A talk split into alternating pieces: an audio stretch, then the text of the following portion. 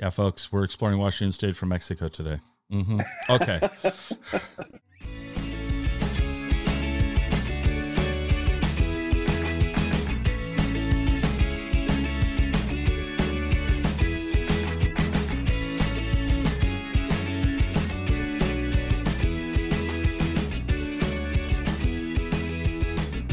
Welcome to the Exploring Washington State podcast. Here's your host, Scott Cowan. All right. We are back again with the Exploring Washington State podcast. This is episode two with Ed Beeson. Um, for those of you that haven't listened to episode one, stop immediately, go back, listen to that, and then you'll know where we're at for episode two. Although they're frankly, let's be real, Ed, these these are separate, independent conversations. So, Ed, I'm going to recap your career you produced a whole lot of uh, music shows through multiple venues in the Puget Sound. And then through kind of a interesting series of events, you ended up producing music at SeaTac Airport. And that's what I yeah. want to talk to you about today. So, welcome back. How's the weather? Um, well, I'm uh, have the good fortune of being in La Paz, Mexico, and the weather here is uh, 76 degrees and not a cloud in the sky.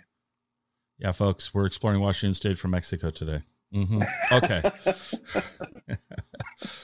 so, so, so Ed, why don't we let's let's kind of go back and we'll la- overlap from the first episode.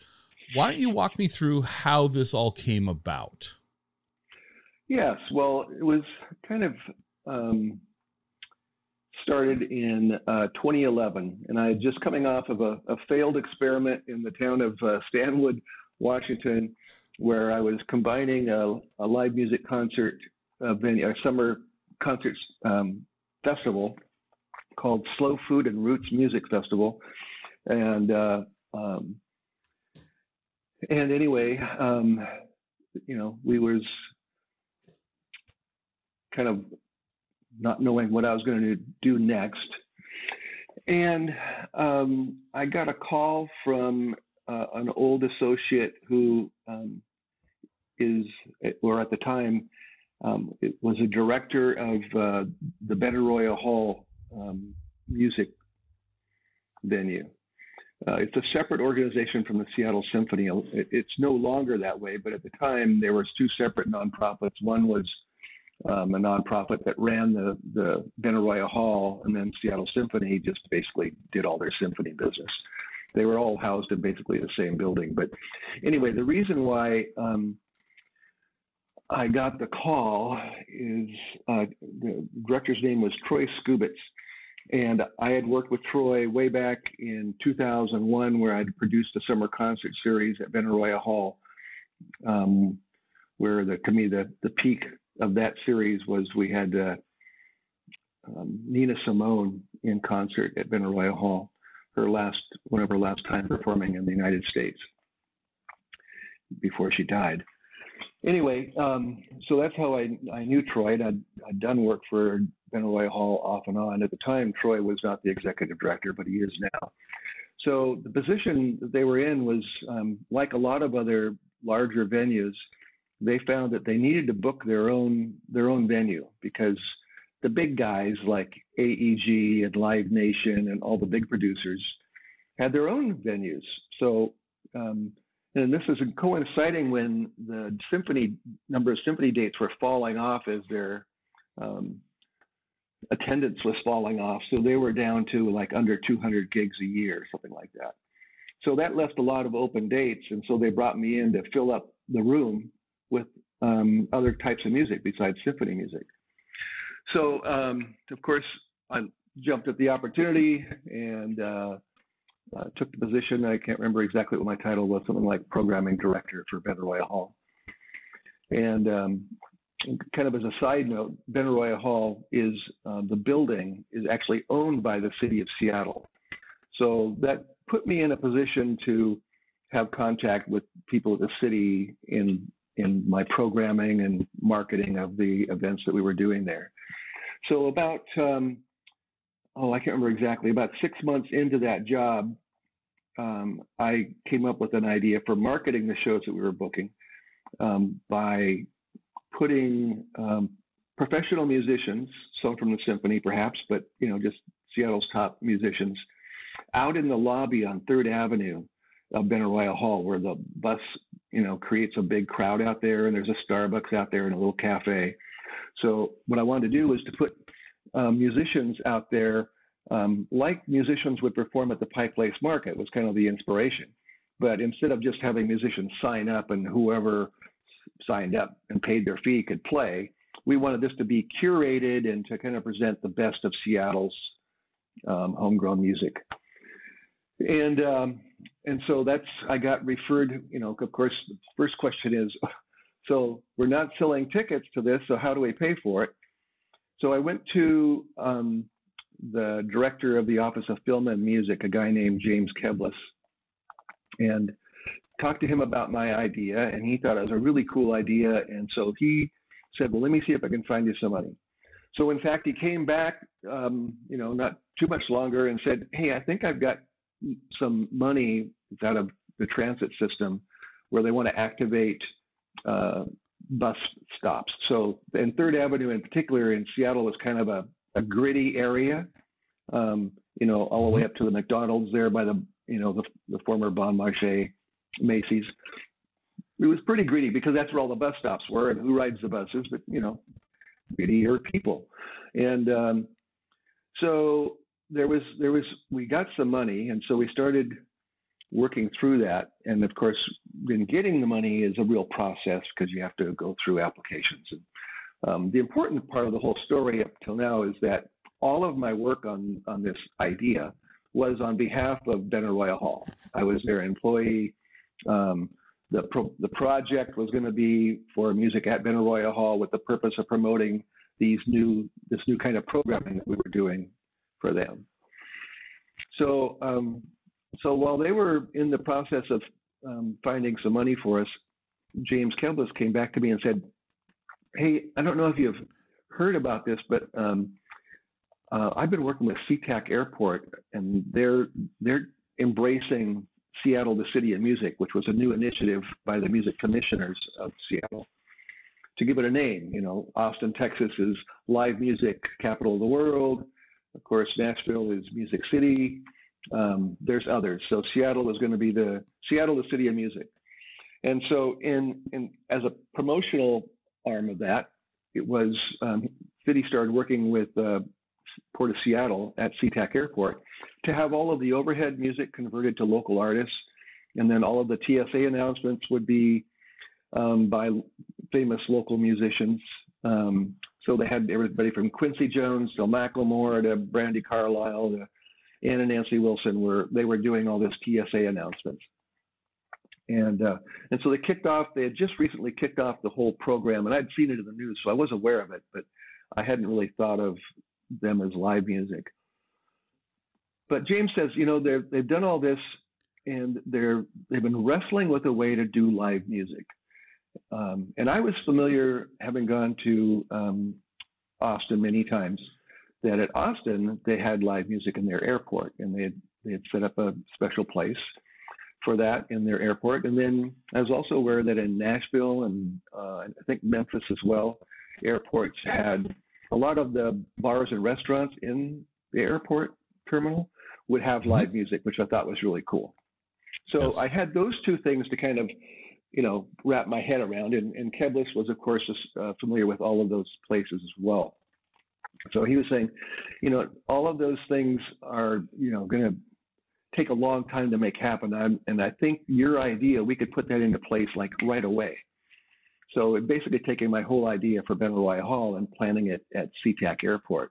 And then it would become a marketing tool for uh, Benaroya Hall. They would have, you know, those, you know, tens of thousands of people a day seeing musicians playing with a big sign up saying Benaroya Hall, you know, um, see what's coming to Benaroya Hall. So it was all going to be a, really cool win win win uh, kind of deal. So we got into these conversations. Um, James introduced me to the people at SeaTac Airport who were kind of leading that initiative at the airport with the overhead music and the announcements and, and things like that and uh, and so we started talking about my idea, and it and then the thing that slowed everything down because the idea was pretty easy to get your head around, but the challenge was okay, now we have to create a contract. We have to create an agreement for Benaroya Hall to come in here and do this. And of course, Ed Beeson's going to run it for Benaroya Hall. Um, and uh, and so it's just going along, and then it got you know the whole process got shoved off to um, attorneys for both parties, and it was the attorney for uh, Benaroya Hall who it's you know he's like because it's a big organization. I think it was like a pro bono position, but you know, long story short, um, we, they just could not come together.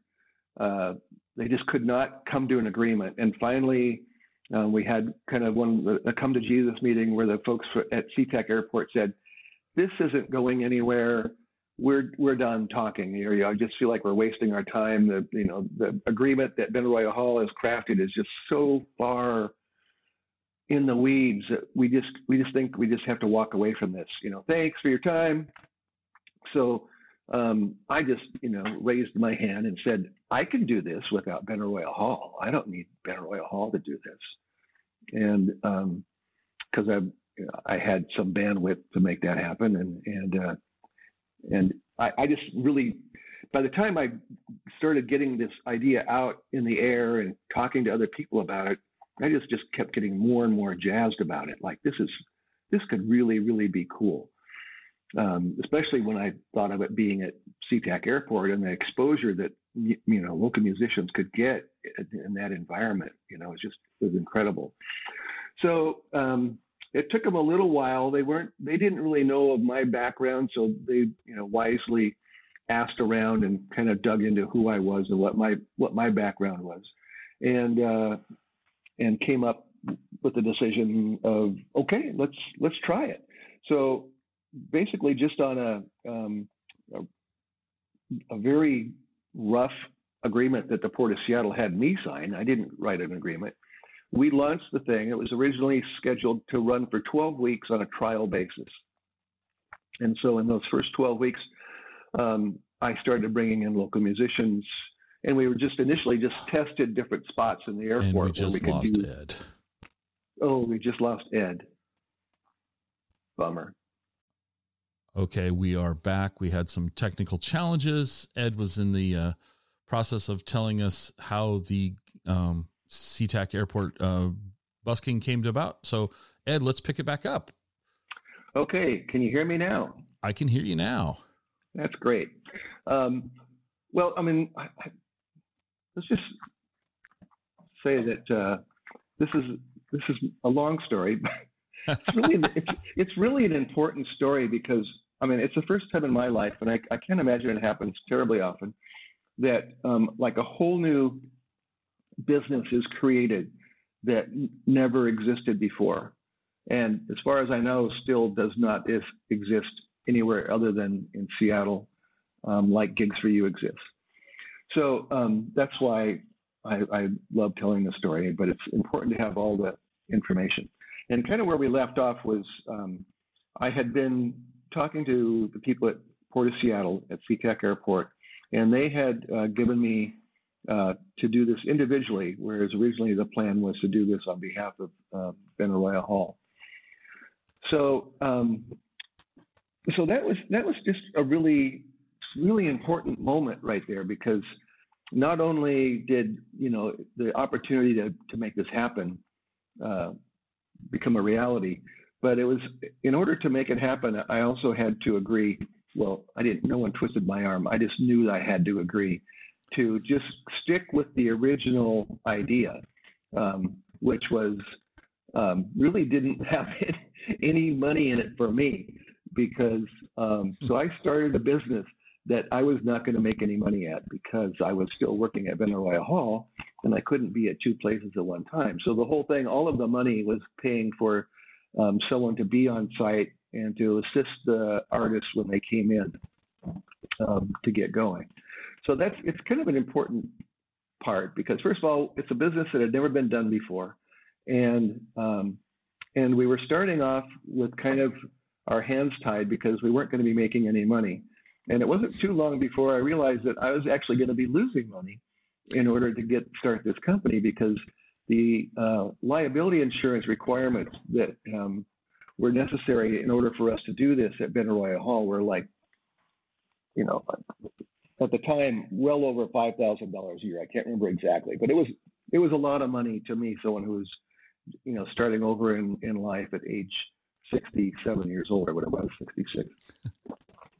and uh, so somehow I convinced the airport that they needed to pay me $5,000 up front um, for my idea, which I didn't, you know, I was already walking on thin ice with them because they didn't even know who I was or that I could do it. And it's like a 12 week trial basis. And, and they have a policy of never paying anybody for anything until the work is done and inspected and, you know, like right. this is this, they're a government agency. So I don't know how I made how they worked it out, but they worked it out. And before you know, before too long, um, I got uh, a check for five thousand dollars. But it wasn't until after we had started the program. Um, and initially, I worked with a young musician. Um, his name is Judd Wasserman, and we brought in Judd, uh, and he packed a little portable amplifier and his guitar around. I probably carried one or the other. And we just went around to different places in the airport and he just plugged in his amp where, you know, so we, places that had power. And he just started singing and he didn't even have a microphone. Um, oh, he brought a microphone. That's right. Initially, in, uh, we didn't provide any sound systems at all. We were just totally you know, winging this thing. Like if you don't, if you just want to play acoustic in the in the airport, fine. This was all just a giant experiment. Um, so, you know, probably into about week six, um, we we got word back from the airport that everybody loves it. I mean, this is like everybody's just grinning from ear to ear. This is like the best thing ever. And uh, so by that time, after about six weeks, I, I was working with about five or six different musicians, and and actually, this is how I came up with the name for the company of Gigs4U. Is that um, as soon as we got past working with Judd um, on the first, you know, three or four days of just trying out different spaces, I just started texting musicians I knew um, over the years, and it was, I, you know, just, hey, I have gigs for you. And of course, when you're doing a text, you do it the quickest way possible. So that's how it came up with a number and a letter. And and and so musicians started getting back to me, and so I started bringing in other musicians, and um, I tried to you know diversity was really important to the airport, so uh, all different kinds of music. Um, so initially, I can remember that we had um, Judd Wasserman, kind of a young Seattle singer-songwriter, um, a young uh, violin player and uh, songwriter uh, went by the stage name Raz. And uh, so Raz played an electric violin. And, and um, then we had um, uh, Country Dave Harmonson, uh, Orville Johnson. So it's kind of there's blues and country, jazz. I, I can't remember exactly who else. Oh, um, oh, it doesn't matter.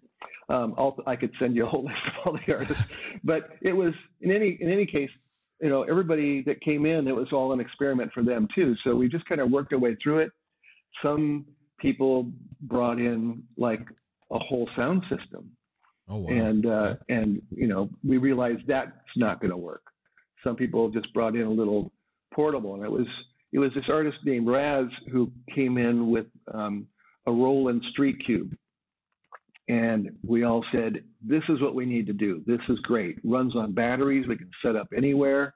The sound quality is pretty darn good.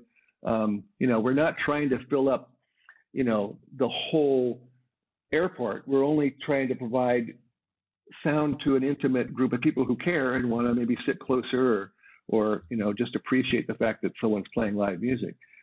So um, we had to figure out all of those things in those first first few weeks, and then they changed the, the, from a 12 week contract to a 12 month contract. So we started in March, so we were good until next March, and then um, somewhere along the line, like towards uh, November of that uh, 2013, um, the airport the Port of Seattle put out an RFP, which was to expand the program and to be a much bigger program. So during that trial period, we had uh, two musicians a day, Monday through Friday. So that's 10 gigs a week.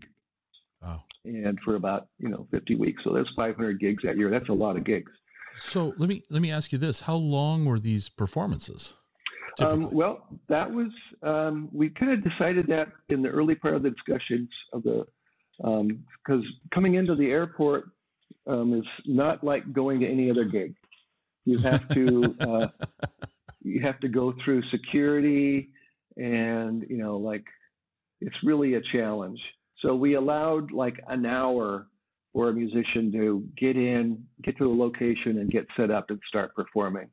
And okay. then we also um, kind of figured, well, we want to we want to pay musicians um, an appropriate rate. So we figured $25 an hour um, was the appropriate rate, and so we made it like a four-hour gig. One okay. hour was loading in, one hour was loading out, and you had two hours in between to play. Well, we okay. got over time, we got way faster than that, and uh, um, things just got way more efficient. So it, it kind of turned out the musicians were, you know, coming in and being set up, you know, really quick. Uh, so anyway, over the course of that first year, it was just like light bulbs were going off over my head just all the time on how how friggin' great this is. Um, musicians were being paid to play um, at a gig on Tuesday at 10 a.m. and we were paying them $100. And the, the, the coolest thing about the whole, whole thing is that the travelers in the airport were contributing with either buying merchandise or throwing dollar bills in an open guitar case to where the musicians were making on an average of $200 from wow. the patrons in the airport. So for, you know, it's like a $300 gig at 10 a.m. on Tuesday. Holy cow. You know, so musicians could also still work all of their night gigs. Um, they could uh, um, not interfere because a lot of the musicians who are professionals also teach music. Mm-hmm. Um, when they, you know, and, and that's usually like an after school thing. So from four to six, usually a lot of musicians are busy, very busy with uh, classes. And um, so it was like a just a whole new revenue stream for musicians that never existed before. And as we learned, the whole reason is that a lot of big organizations would like to do this, but it was really no one wanted to have um, the responsibility of wrangling all these musicians. because it's really a lot of work. So we just, over the course of that first year, put a lot of systems in place that made it very efficient, like online scheduling systems. Um, and those allow you, give you the ability to um, schedule somebody that you don't ever see, and they get a notice via text message. You know, this is where technology we love. Mm-hmm. And um, and so that was uh, one of the key things. And then the other key thing was that we didn't choose to, but we had to have this um, liability insurance that not only covered me and my company or my employees, but all of these independent contractors, which were the musicians. And that that that was hard to find. And we basically found a company that said, "Yeah, we'll do that." And um, although it wasn't cheap, as I mentioned, Right. So th- those were the you know the two key things, and then just the fact that you know having owned a venue before, I know that once you provide once you start paying musicians to play, every musician on the planet knows finds out who you are, and they start saying, "Hey, I want that gig too." So over a course of a pretty short period of time, we ended up with like a thousand local musicians in our database, um, all wanting that gig. And during that first year, we only grew the roster to about um, well, it was under 20 musicians. And primarily, well, the reason for that was that uh, every musician that played, and all of, and me and all of my staff, we had to get uh, clearance through the um, TSA security. So we had to become badged is the you know you had to get a security badge and, and go through a, a screening process and take tests actually before you could get the Mhm. badge. And uh, so you know that that was also just something that we learned because we had the opportunity to learn it. We that's something I couldn't have ever figured out having not been inside doing it. So it was just a matter over that, you know, like I said, that first year, we just learned so much about how to make this thing work smoothly and efficiently. And and it was just the it was just the best win-win-win situation I've ever been a part of, where you know the musicians were absolutely loving. I mean, they're just going, "Oh my God, you know, I'm making an extra thousand dollars a month off of this gig, and I still get to keep all my other work." You know, so it was really, really powerful. So then, when we got, we were awarded the first three-year contract in um, 2014, and uh, and so we kept we kept going. Um, but along the way in 2014, and, and the good thing about 2014 contract was that I then could put in money into the proposal that paid for all of the overhead that I was creating. In that 1st year, I kind of just did it on my the salary I was getting from Benaroya Hall, which actually didn't last too long because Benaroya Hall went through some major changes um, in 2013 to where they dissolved Benaroya Hall as a separate entity and brought everything under the under the banner of the Seattle Symphony. And as a result, me and Troy Skubitz, the guy who I was working with at Benaroya Hall, we were all out of a job.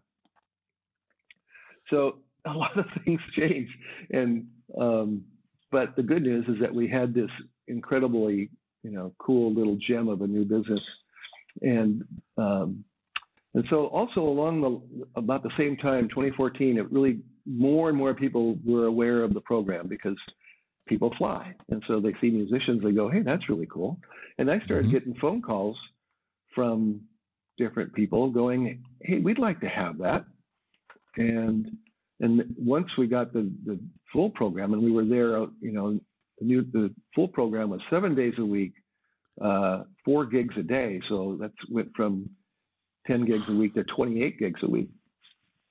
Anyway, Well, we I'm gonna wait a second. Wait Yeah. a second. Wait, whoa, whoa, whoa, whoa. a, yeah, got- slow me down. I- It's so a- I got to slow you down because I got questions, and yeah, I'm gonna slam the brakes on here. First off, I back in the day I had one of those badges that allowed me to drive a vehicle on the runway at SeaTac Mhm. Airport. oh yeah, So I know the well, I know what the process was. I don't know if you know. You're telling me. So here's questions I have about stereotyping musicians. You're telling me you could get musicians to be present at 10 a.m. on a weekday? uh huh. Come on now, they all sleep. I'm kidding, Yeah. but And I, I had to I had to also find musicians who hadn't been arrested from for marijuana or something too. So Oh, okay. So yeah, so you had the whole background check. So I don't I don't know that I, I we're we're going to talk in the in the historical sense right now. I don't want to know about today because maybe maybe things have changed. Don't don't let's not go there yet. But so you're telling me the the musicians during that first year had to go through the Port of Seattle's background check to get a badge that would allow them to pass through security and into areas of the airport that the general public is not allowed to go. And, and that can be any, anywhere from a hallway to, you know, I mean, there's so many things going on at SeaTac Airport. yeah, That process right there alone is cumbersome. exactly. And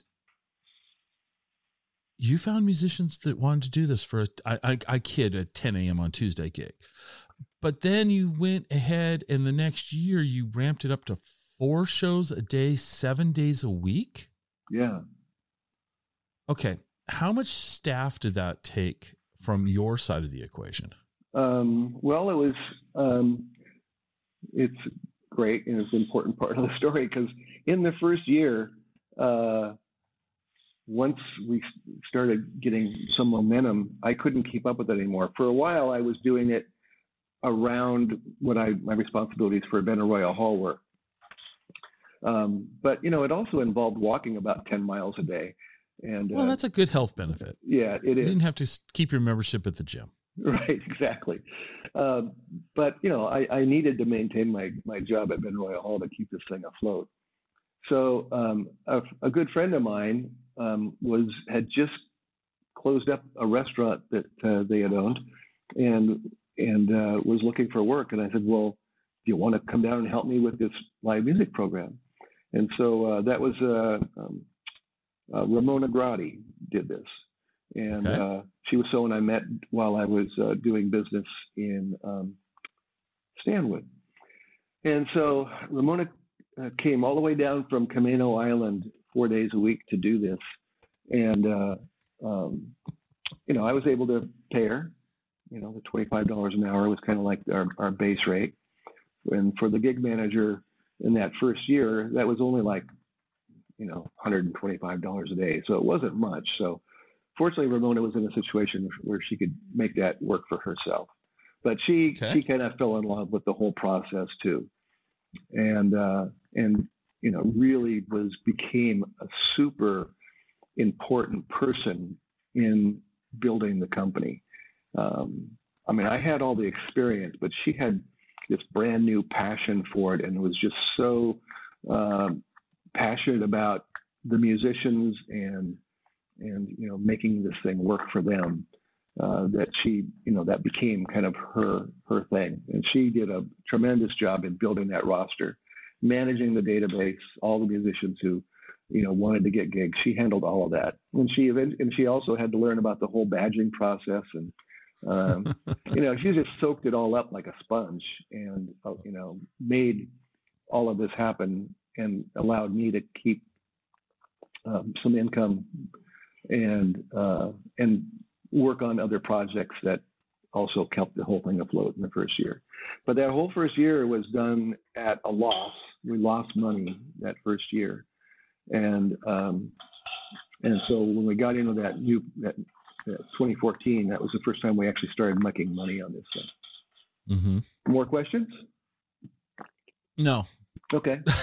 well, I have them, but let's let's let's let's move on into to yeah, we'll, well call really, it phase two of the project. Yeah, well, this it's kind of you know the important thing is just you know just to talk about how the business grew because so in that first year we did like under a hundred thousand dollars in gross income, mm-hmm. and we spent like a hundred and ten thousand dollars to make it happen. okay. And uh, um, so the next the next year, you know, the money went up substantially to about three hundred thousand dollars a year. So that was a pretty big jump. So I was able to pay myself, um, mm-hmm. and uh, but we still kept the. Your question before was how many people did it take on our side to make this happen? Right. So going into that second year, then we started hiring. Um, we gave them the, the job title as gig manager. And so the gig managers were the people who um, would assist with setting up the musician at the locations. Because over that first year, we we came up with all these little solutions to our problems. So we identified the best places in the airport to play, and we identified, you know, just a lot of the processes that need to take place. Like we couldn't, we really, it didn't work out to have musicians bringing in their own PA. It was really slow and awkward getting through TSA. Um, it had a, a, lot of a lot of problems. So we just kind of adopted the Roland Street Cube as being the standard. And you know that was one of the things that I spent my own money on to make happen because not every musician had had the resources to go buy themselves that little sound system. So that cost us about five hundred dollars per per unit with you know when you include a microphone, mic stand, all that stuff. Mm-hmm. The airport supplied you know like a carpet on which to roll out and carts, and they did signage too because they wanted to get they wanted to take credit for this program. So the signage was basically saying "Experience the City of Music," brought to you by SeaTac Airport, and uh, and then the musicians could have a little table that they could put their merch out on and you know, like I say, over that first year, we refined all of those things. You know, for example, the airport, when they first provided us with carpets, they were like 10 by 12 or, or 10 by wow. 16. They were like huge. And it was all we could do to lift them and put them and roll them out. and, of course, they just get filthy, dirty.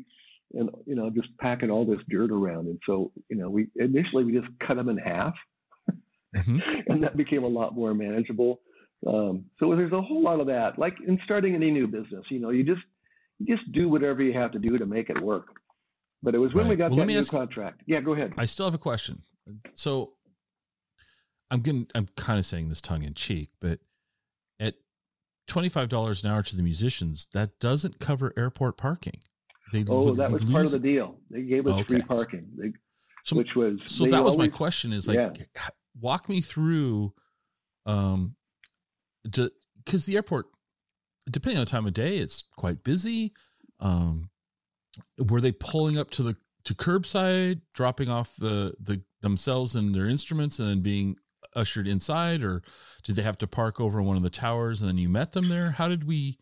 How did you?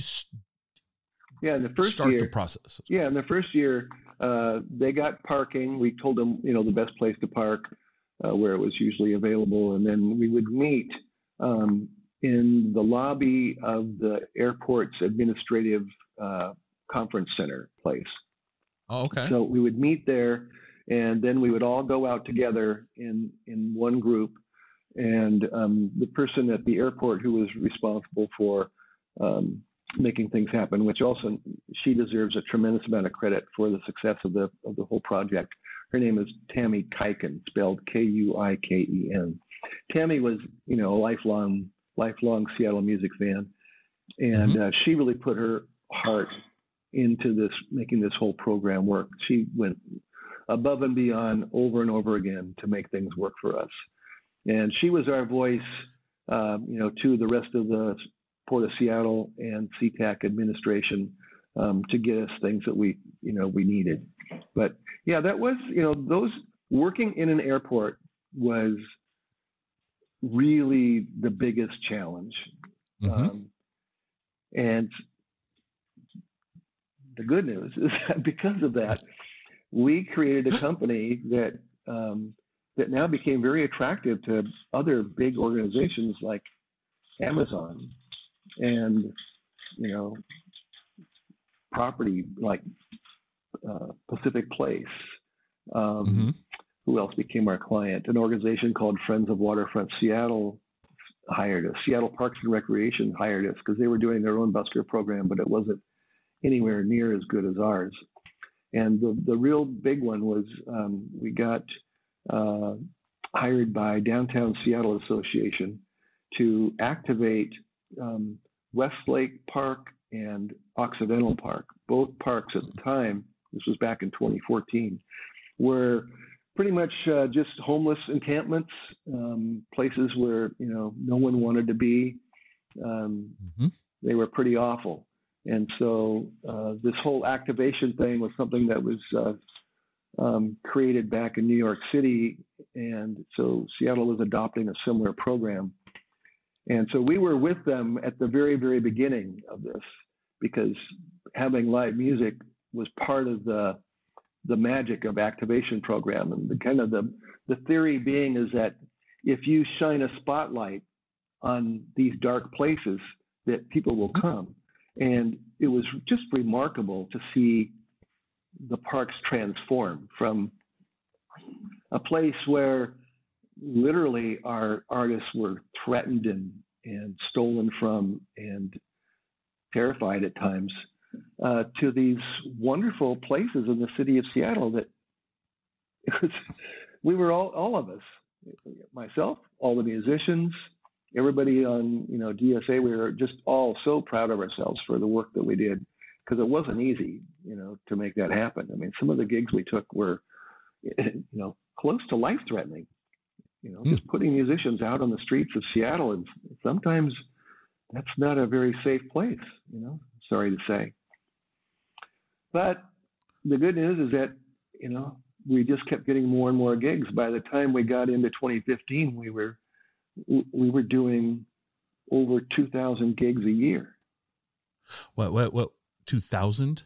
2,000 gigs a year. 1,500 of those were at SeaTac Airport, so that's a big chunk. But mind-boggling. We, yeah, we had one day. It was when we were when Amazon it was also the timing was pretty good because Amazon was just opening up buildings left and right in downtown Seattle in the uh, uh, Westlake area. And so every time they opened up a new building, um, they hired us to come in and we'd have musicians on every floor at various places throughout the building as kind of a welcoming to all the new um, employees that were coming in. So we developed a great relationship with Amazon. Um, the the cool thing is that not not hardly a single one of those clients would have hired us had it not been for them seeing and being aware of our program at SeaTac Airport. Right.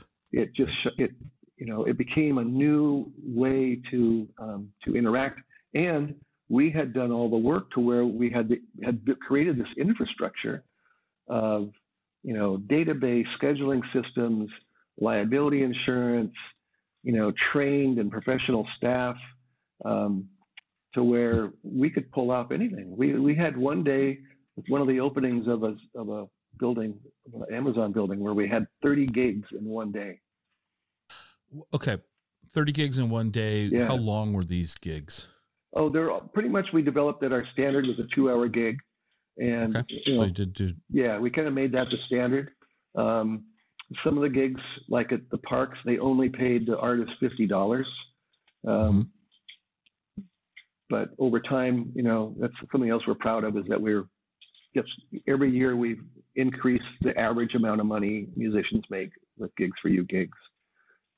Okay. And uh, so we've kept we've kept pace with that. We, the only time when things fell apart was, of course, during the um, pandemic. Well, since you brought up that you, you said that word, what let's talk about that during what happened I'm gonna. I I have a guess what happened, but what actually happened to the performances during the pandemic? Did they completely? Did you completely stop them, or?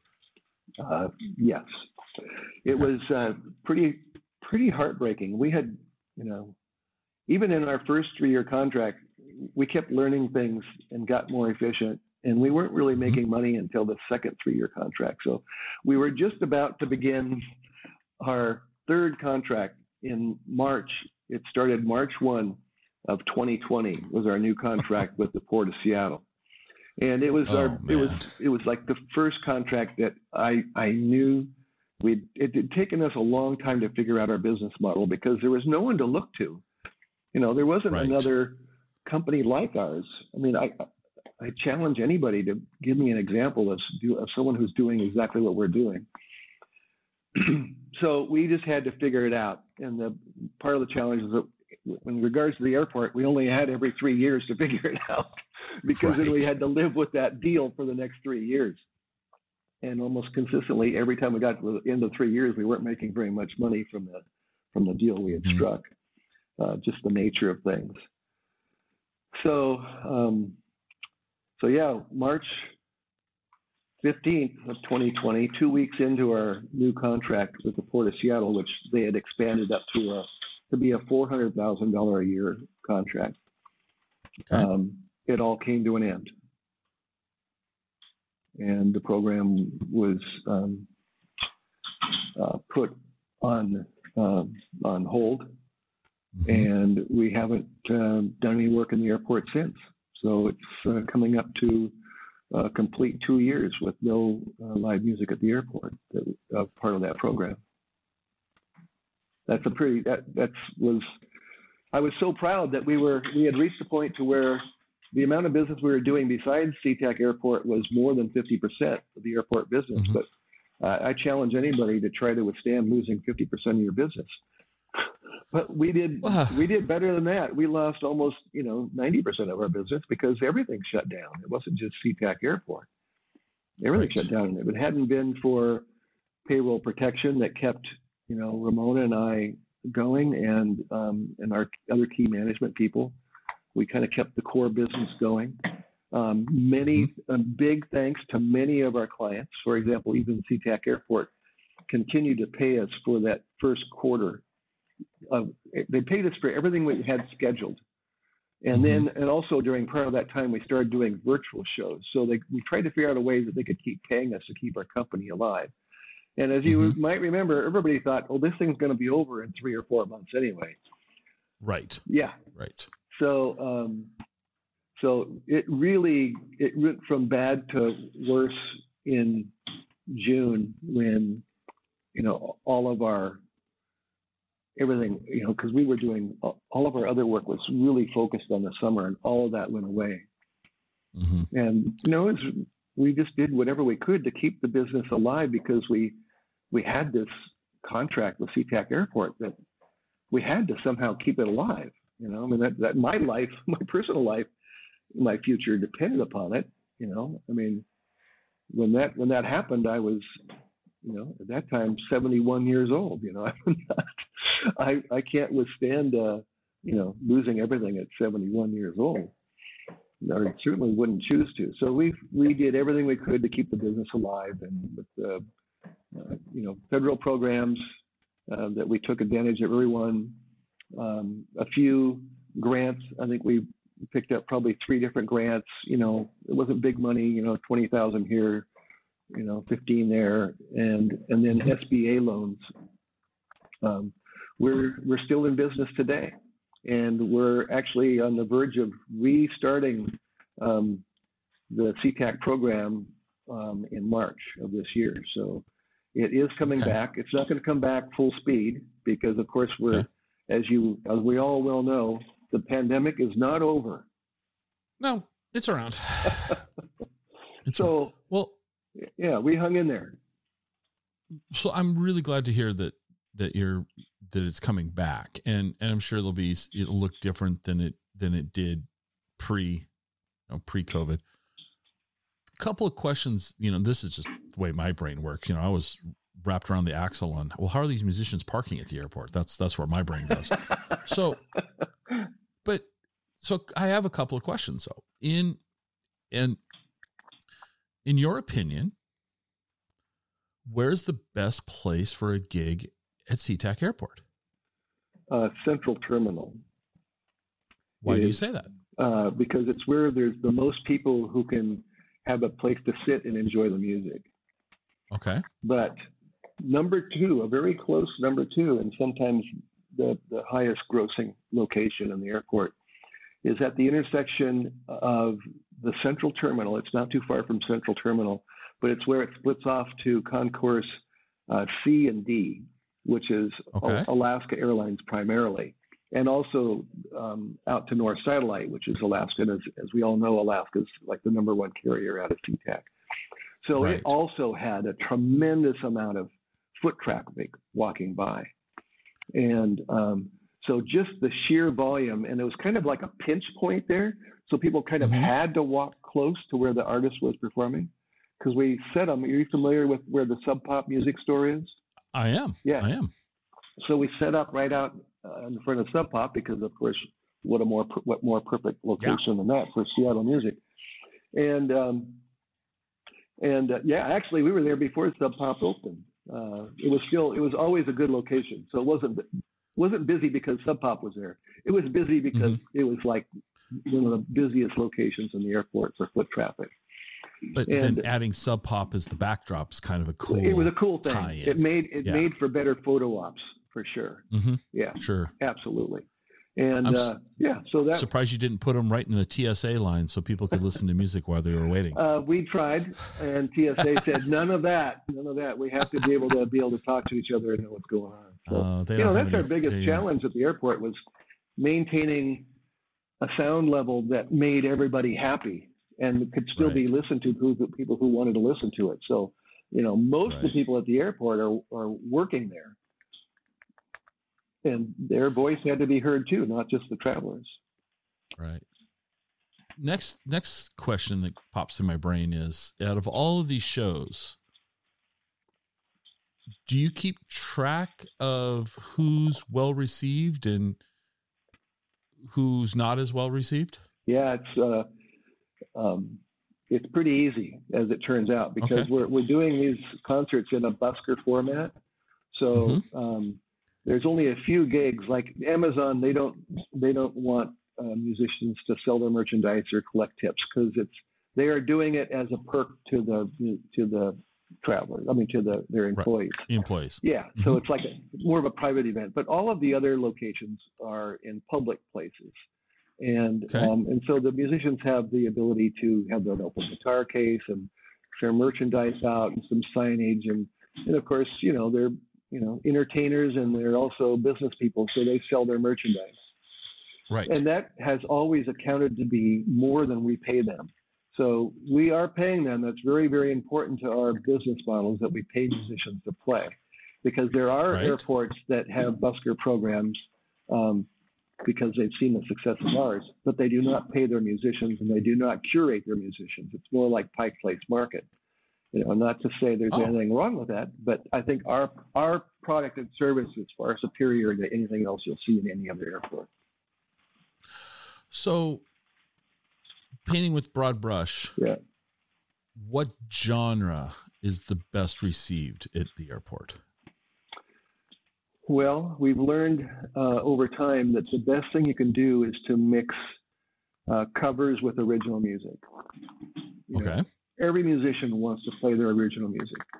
And Right. as a matter of fact, these gigs are a great way for musicians to refine their songs and Sure. to, and to and to work on new material and become you know another hidden perk we found for musicians not only are they making money at 10 a.m. on Tuesday but they're also becoming better musicians as a result and they're making contacts I mean we've had musicians take gigs as far away as China because someone saw them at SeaTac Airport we've had No way. musicians be in a movie in Los Angeles because someone saw them at SeaTac Airport No way. way Really? yeah That's that's such a cool story. Oh my God! It's a it, the story's gone up, go on and on. I mean, one day, one of the musicians was just doing their set.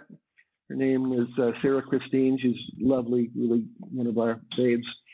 And uh, someone walked up to her and said, um, "Hey, I'm traveling uh, with someone who's been listening to you, and we'd really like to meet you. Is that okay if I bring him over?" And she says, "Of course." Well, he brings over Stevie Wonder, and and so she got to meet Stevie Wonder, and he gave her, you know, gave her accolades and said what a great, you know, how much he enjoyed listening to her, and and there's many, many stories like that that you know involve local musicians that we all know that have been extremely generous um, to the musicians playing at SeaTac Airport, and not only generous financially, but generous in their praise and their uh, support of, you know, just giving people a hand Wow. up. You know, it's pretty cool. Yeah, it's hard to measure how it, I get. I get teary sometimes when I think about how how a great what a great thing this has been.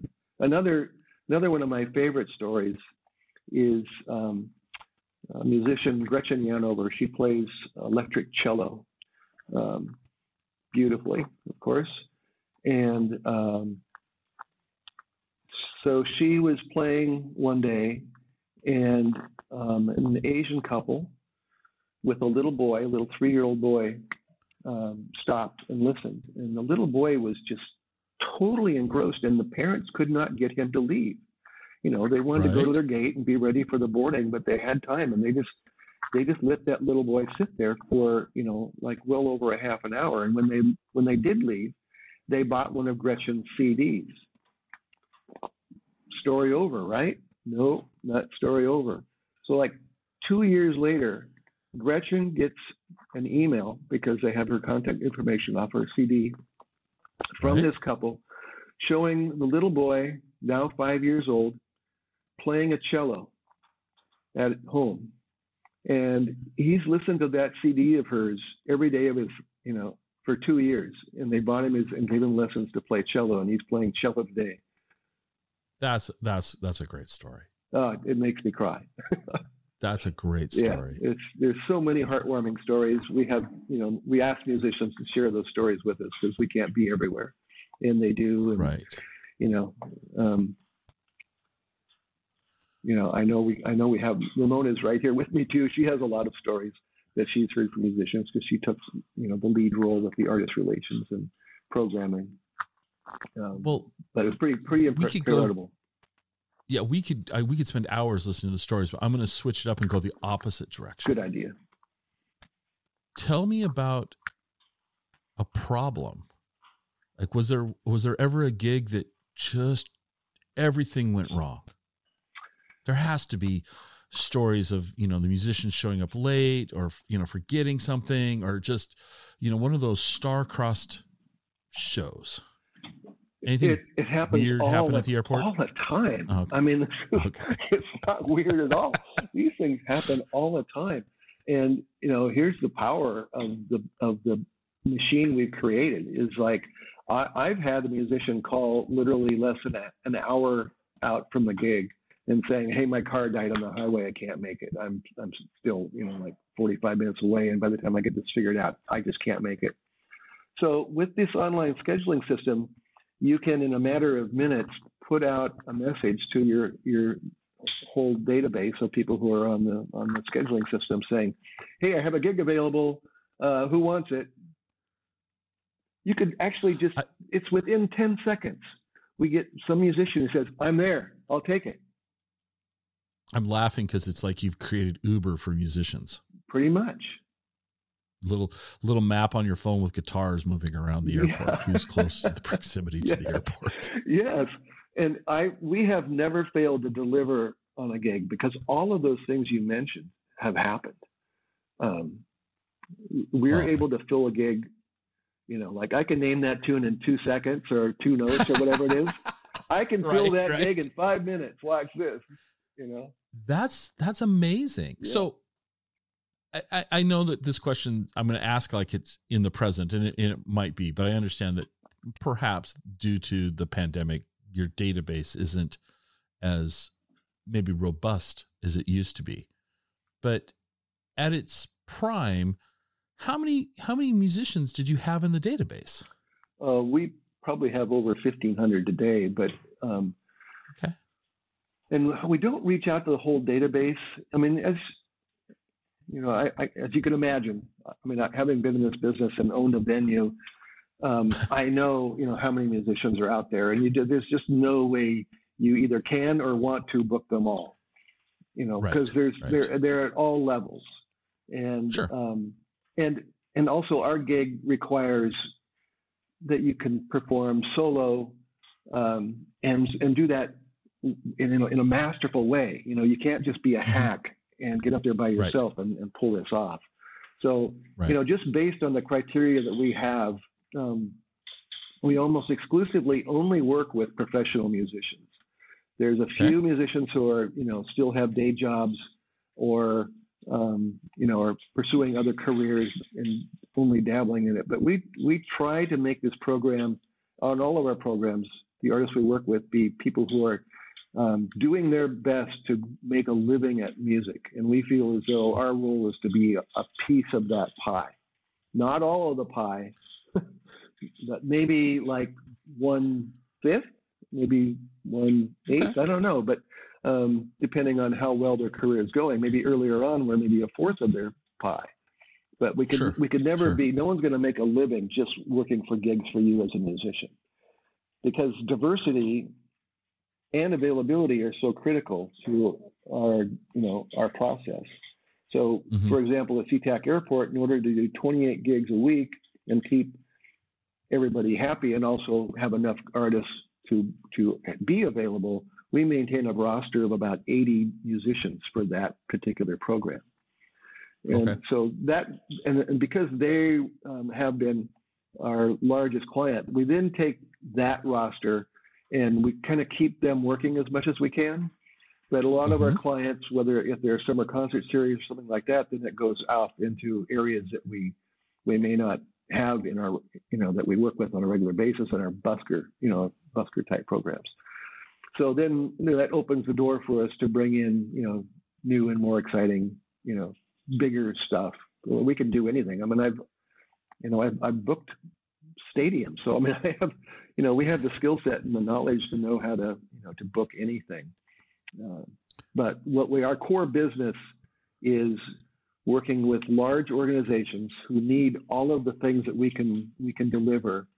The other thing that was really important to our clients is that, um, as we know, musicians need their money quicker than most of us in order to you know keep their keep gas in their tank and stuff like that, food on the table. And so we Right. pay our musicians um, on a, a, a really pretty fast pace. We were weekly for a while, and we just couldn't maintain that. So we've gone to two weeks, and, and that's working out because now we've kind of developed enough bandwidth that that's still enough money coming in to keep everybody happy. Um, hmm. It was just a matter of workload. You know, doing that once a week or twice a week made a huge difference for us right. administratively. So, um, but we send an invoice to our clients, and you know, and usually the bigger the client, the longer they take to pay you. You know, Amazon being the best example. You know, um, airport has you know because we trained them early on because I had no resources, I I couldn't support accounts receivable. They paid me pretty quickly, and they always have. Unless unless someone takes a vacation and my invoice gets lost in their in their email for a couple of weeks, and then I get on the phone and go, "Hello, I I have musicians who need to get their paychecks." Right. And uh, we've had right. other clients who have been really supportive in that. But you know, that's you know, we do business like business has to do business, especially working sure. with large organizations. And yet at the same time, on on our um, musician side, we do business like musicians need to do business. So we pay them much faster than we get paid. That's yeah, that's that's great that you take care of. Yeah, you take care of the artists, and then they keep coming back and they fill in gigs if somebody's car breaks down. That's that's just you know well, amazing to me. You know that was a lesson learned from uh, when I owned the backstage in Ballard. Uh, I, I I found out over time. I just kind of inherently always do a really good work. Uh, I'm really meticulous, and you know things are clean and neat, and food tastes good, and you know everything is as good as it can be. But I found that um, if the musician is comfortable and taken care of and respected, that they end up performing way better than when. And it took me a long time to really see this clearly um, at the backstage. I just did it naturally, but then I saw how other people were doing business, and I heard stories from other musicians, and they were always saying, "God, this is our favorite place to play." You know, these are musicians who mm-hmm. tour the country, and they come in. And I, well, you know, why is that? Like, what am I doing? You know, help me out here. Tell me what I'm doing that so that makes it so great. And they they just said all those things. Well, you know, you're just always prepared. You know, your sound system is great. Um, you know, I just I just feel like doing a great show when I'm here because I'm so happy to be here. That's there you go. Well, which and then there you go gives your same thing. Your venue the reputation of being a great venue to see live music at because the performers are yeah, it came full circle, didn't it? Yeah, and then the right, the audience absolutely. was going, God, I saw the best shows at the backstage. Well, they did. They saw the best shows that that performer ever did, or one of the best right. shows. You know, right. Versus yeah, having you know having a bad day, and I still totally off topic, it's music related. Yeah. Totally off topic. Um, I saw John Doe play a solo show at the High Dive in in Fremont. Mm-hmm. So we go we go to the show and John comes up on stage and he goes, "I don't feel good. I don't think I'm going to be able to make it through the show. Go get your money back. Come back in if you want, but I don't think you're going to get your money's worth tonight." Mm-hmm. Two and a half hours later, he was still playing. Yeah. and it was it was a great show. I mean, he he wasn't you know, I, I, but I appreciate the fact that he acknowledged he was having an off night. Yeah. You know, yeah. that he wasn't feeling well. Yeah. And yet he still showed up, did the show, um, gave a I don't want to say he gave his all. I can't speak for him, but you know, he gave a great performance. How many and people came back my, in? Well, nobody left. Exactly we we also take our money and we're here and we'll yeah you know we get 30 minutes we get 30 minutes if we get an hour we get an hour whatever you yes, know exactly. next thing i know there's shots of whiskey coming up on the stage for him yeah you know, everyone's like here have some medicine drink right, yeah. and you know and he he he knocked a few back and, yeah. and he he was he was He's was he at his 100% He's a, yeah. yeah was he 100% probably, probably not, not yeah. but you know what he didn't try to fake it either i like that so we'll, we'll wrap this up because you've got to go book some gigs. Yeah. But March 2022, you're gonna guys are gonna start dusting this off again. That's that's wonderful news. Yeah. What is it gonna be at first? Do you know how many gigs you're gonna try to um, roll out? Well, you know, the key thing with the airport was that we did such a huge volume that we could deliver gigs at an, a really low price. So when you know, at, at the level we're at now, it's kind of like all of our other clients. So, you know, it's not going to be their dollar doesn't go as far.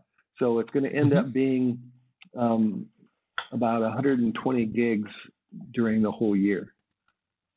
Okay. Okay. So much smaller to start with. much much smaller. Now, you know, Okay. if things change with the, um, you know, if the pandemic actually does come to an end and things start going back to Mhm. normal, um, we could see an increase at any time. But that's Okay. that's basically where we're at, and it was was really been challenging because we're at you know everybody's at the end of the line of getting financial support, so um, it's really challenging for us to figure out how to make it through this this coming year. With still will be probably uh, maybe at the best sixty percent of the business we were doing before. So I think Okay. you know there's no doubt that the entertainment industry has taken a bigger hit than most. I mean, I know there's others too, but we're sure taking the big one. No, But uh, we're pretty absolutely. It's hard for musicians. Yeah, we'll be we're pretty confident that we have a plan in place, and it's with you know sacrifices made on everyone's part. You know, there's fewer fewer musicians are going to be making money. They're going to have fewer gigs. We're make we're you know probably won't make money again this year or the third year, and um, but we're going to come out on the other side. Just we're going to instead of being with no debt and a bright future, we're going to have a, a big pile of debt, but we still have a bright future. Yeah. Well, I think you know, I, I you know, I've I've seen some reviews about SeaTac Airport and and the music that's there, and it's it's garnered a lot of positive press, Yeah. and you've got a instrumental role in that, and I I anticipate that this will. COVID will probably exist in some form all the time. We're just gonna, as society, learn to adapt to what that looks like in public places, and Yeah. we'll go from there. And Yeah. Yeah, you know maybe maybe you're putting plexiglass screens up in front of the music I, who knows i don't know i don't know and uh but where can people do you do you have is there a place online people can find out more about what you guys are doing or Well, of course. you know, what can we do to share that Yeah. Yeah. Um, we have our website is uh, gigs4u.org, O-R-G, and of course that's the number four and the letter U. Um, and so at our at our website, there's a, a place where musicians can um, uh, sign up to be in our database, and they will, you know, they're automatically into our database, and then we review um, every submission, and um, and then on a more like a quarterly basis, we update our roster. So Okay. you know, um, so it's not we're not updating the roster all the time. I mean, occasionally, especially if it's a referral or something like that, someone who's just automatically, yeah, we need to put this person to work right away because we know they're going to really please our clients Mhm. and you know their their guests. So, um, but it can be a slow process, um, and it's you know it's like the music business has always been. You know, you're going to get on the merry-go-round, and not everybody gets that golden ticket. So, we're just right a smaller merry-go-round in the big picture of show business. all right well ed thank you so much for having uh creating the schedule to come back for a second time so we could just really just talk about the the Gigs4U part of what you've done in your career Uh, it's um i think it's interesting. I i think it's interesting in the sense of the logistics of it. I hadn't really given it a lot of thought. And now all i want to do is ask questions about logistics but i'm probably the only person that would want to listen to that. So i'll i'll spare our listeners those questions. Well, how about this? but i i next next time you fly out of SeaTac and and we're in and we're back in business, um, let me know and I'll connect you with our people on site and they can kind of show you around and how we how we make it work. i would love that. Yeah, I would I would love that. Yeah. So that we'll absolutely will take you up on that. Cool. Um, appreciate that. So thank you, thank you, and Ramona, thank you for being a part of this too, even though you're not on the episode live with us. she is just Um, three feet away from me. Well, tell her to say hello. Okay, she's she's hello to you, Ramona. Oh. Wave, No, waving. tell Ramona to say hello. Oh. I want we want Ramona on the episode. Oh, can you say hello? Uh, Yeah, just, you know how to say hello. hello. hello. See, she knows how to There we go. That's Ramona, that everybody. All right. Well, I will let you go. Have a wonderful day. Thank you, sir. Okay. Thanks a lot. See you later, Scott.